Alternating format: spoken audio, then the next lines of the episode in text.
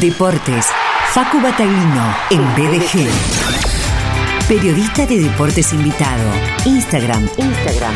Arroba Facu Bataglino.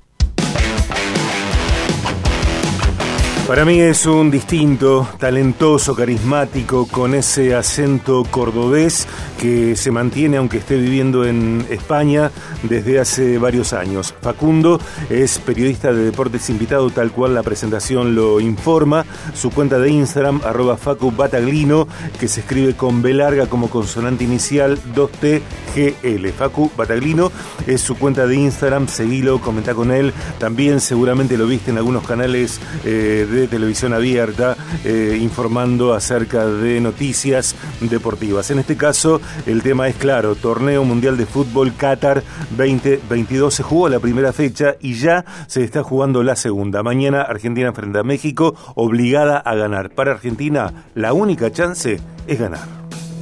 Sergio, ¿cómo estás? Un saludo para vos, para toda la gente de la radio.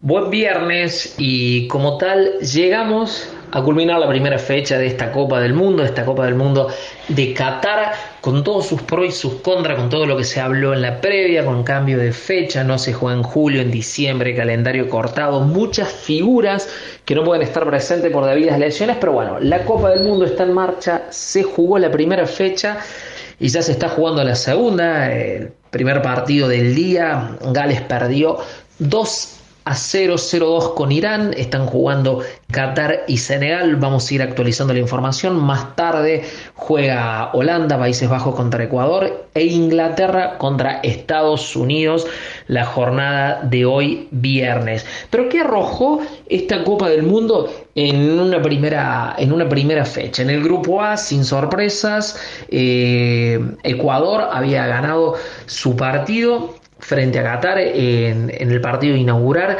y también Holanda había hecho lo propio con, con, Senegal. Hasta ahora en el grupo A se mantiene lo que se preveía. En el grupo B sí es verdad que Inglaterra arrasando un 6 a 2 frente a Irán, que pocos esperaban. Siempre suele haber un partido con muchos goles, en este caso hubo dos.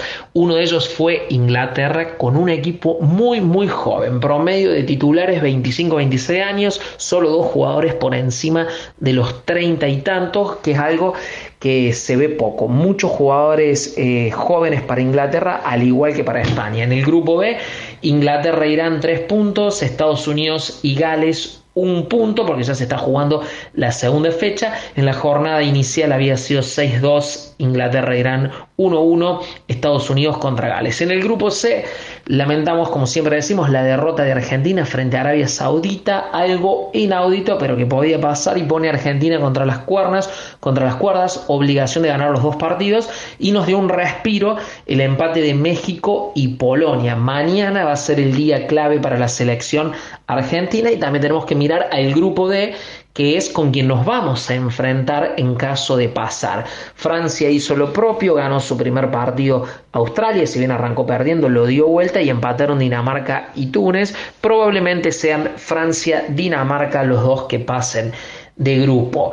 España dio el batacazo, pero no porque no podría ganar, sino por la cantidad de goles. España que vino a probar suerte este mundial con jugadores de 17, 18, 19 años, solo dos referentes, Sergio Buquet y Jordi Alba, de aquella selección campeona del mundo en Sudáfrica 2010, y Japón sí dio la otra sorpresa del campeonato al ganarle Alemania.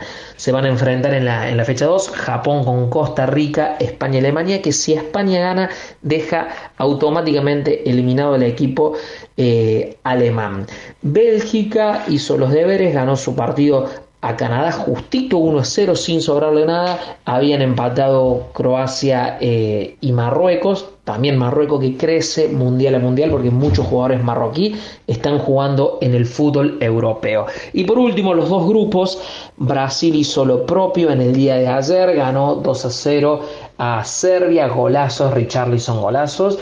Y Suiza había ganado 1 a 0 a Camerún, el equipo suizo jugó ordenado, jugó prolijito, hizo lo propio y le ganó el equipo africano que con esfuerzo, sacrificio no pudo lograr el empate. Portugal en un duelo con muchas polémicas. Ganó gol de Cristiano Ronaldo, primer jugador en convertir en cinco mundiales de forma consecutiva, hizo gol en todos los mundiales, en muchos hizo uno, en Brasil había hecho tres goles, eh, Cristiano Ronaldo llega a ocho goles en mundiales, convirtió en cinco. El jugador que ya está en el camino de declive de su carrera. Y Corea del Sur, milagroso empate con Uruguay, Uruguay jugó desprolijo, eh, no era lo que se preveía para este Uruguay.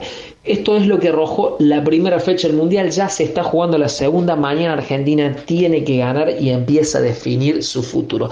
El lunes vamos a estar con el análisis del partido de la selección argentina.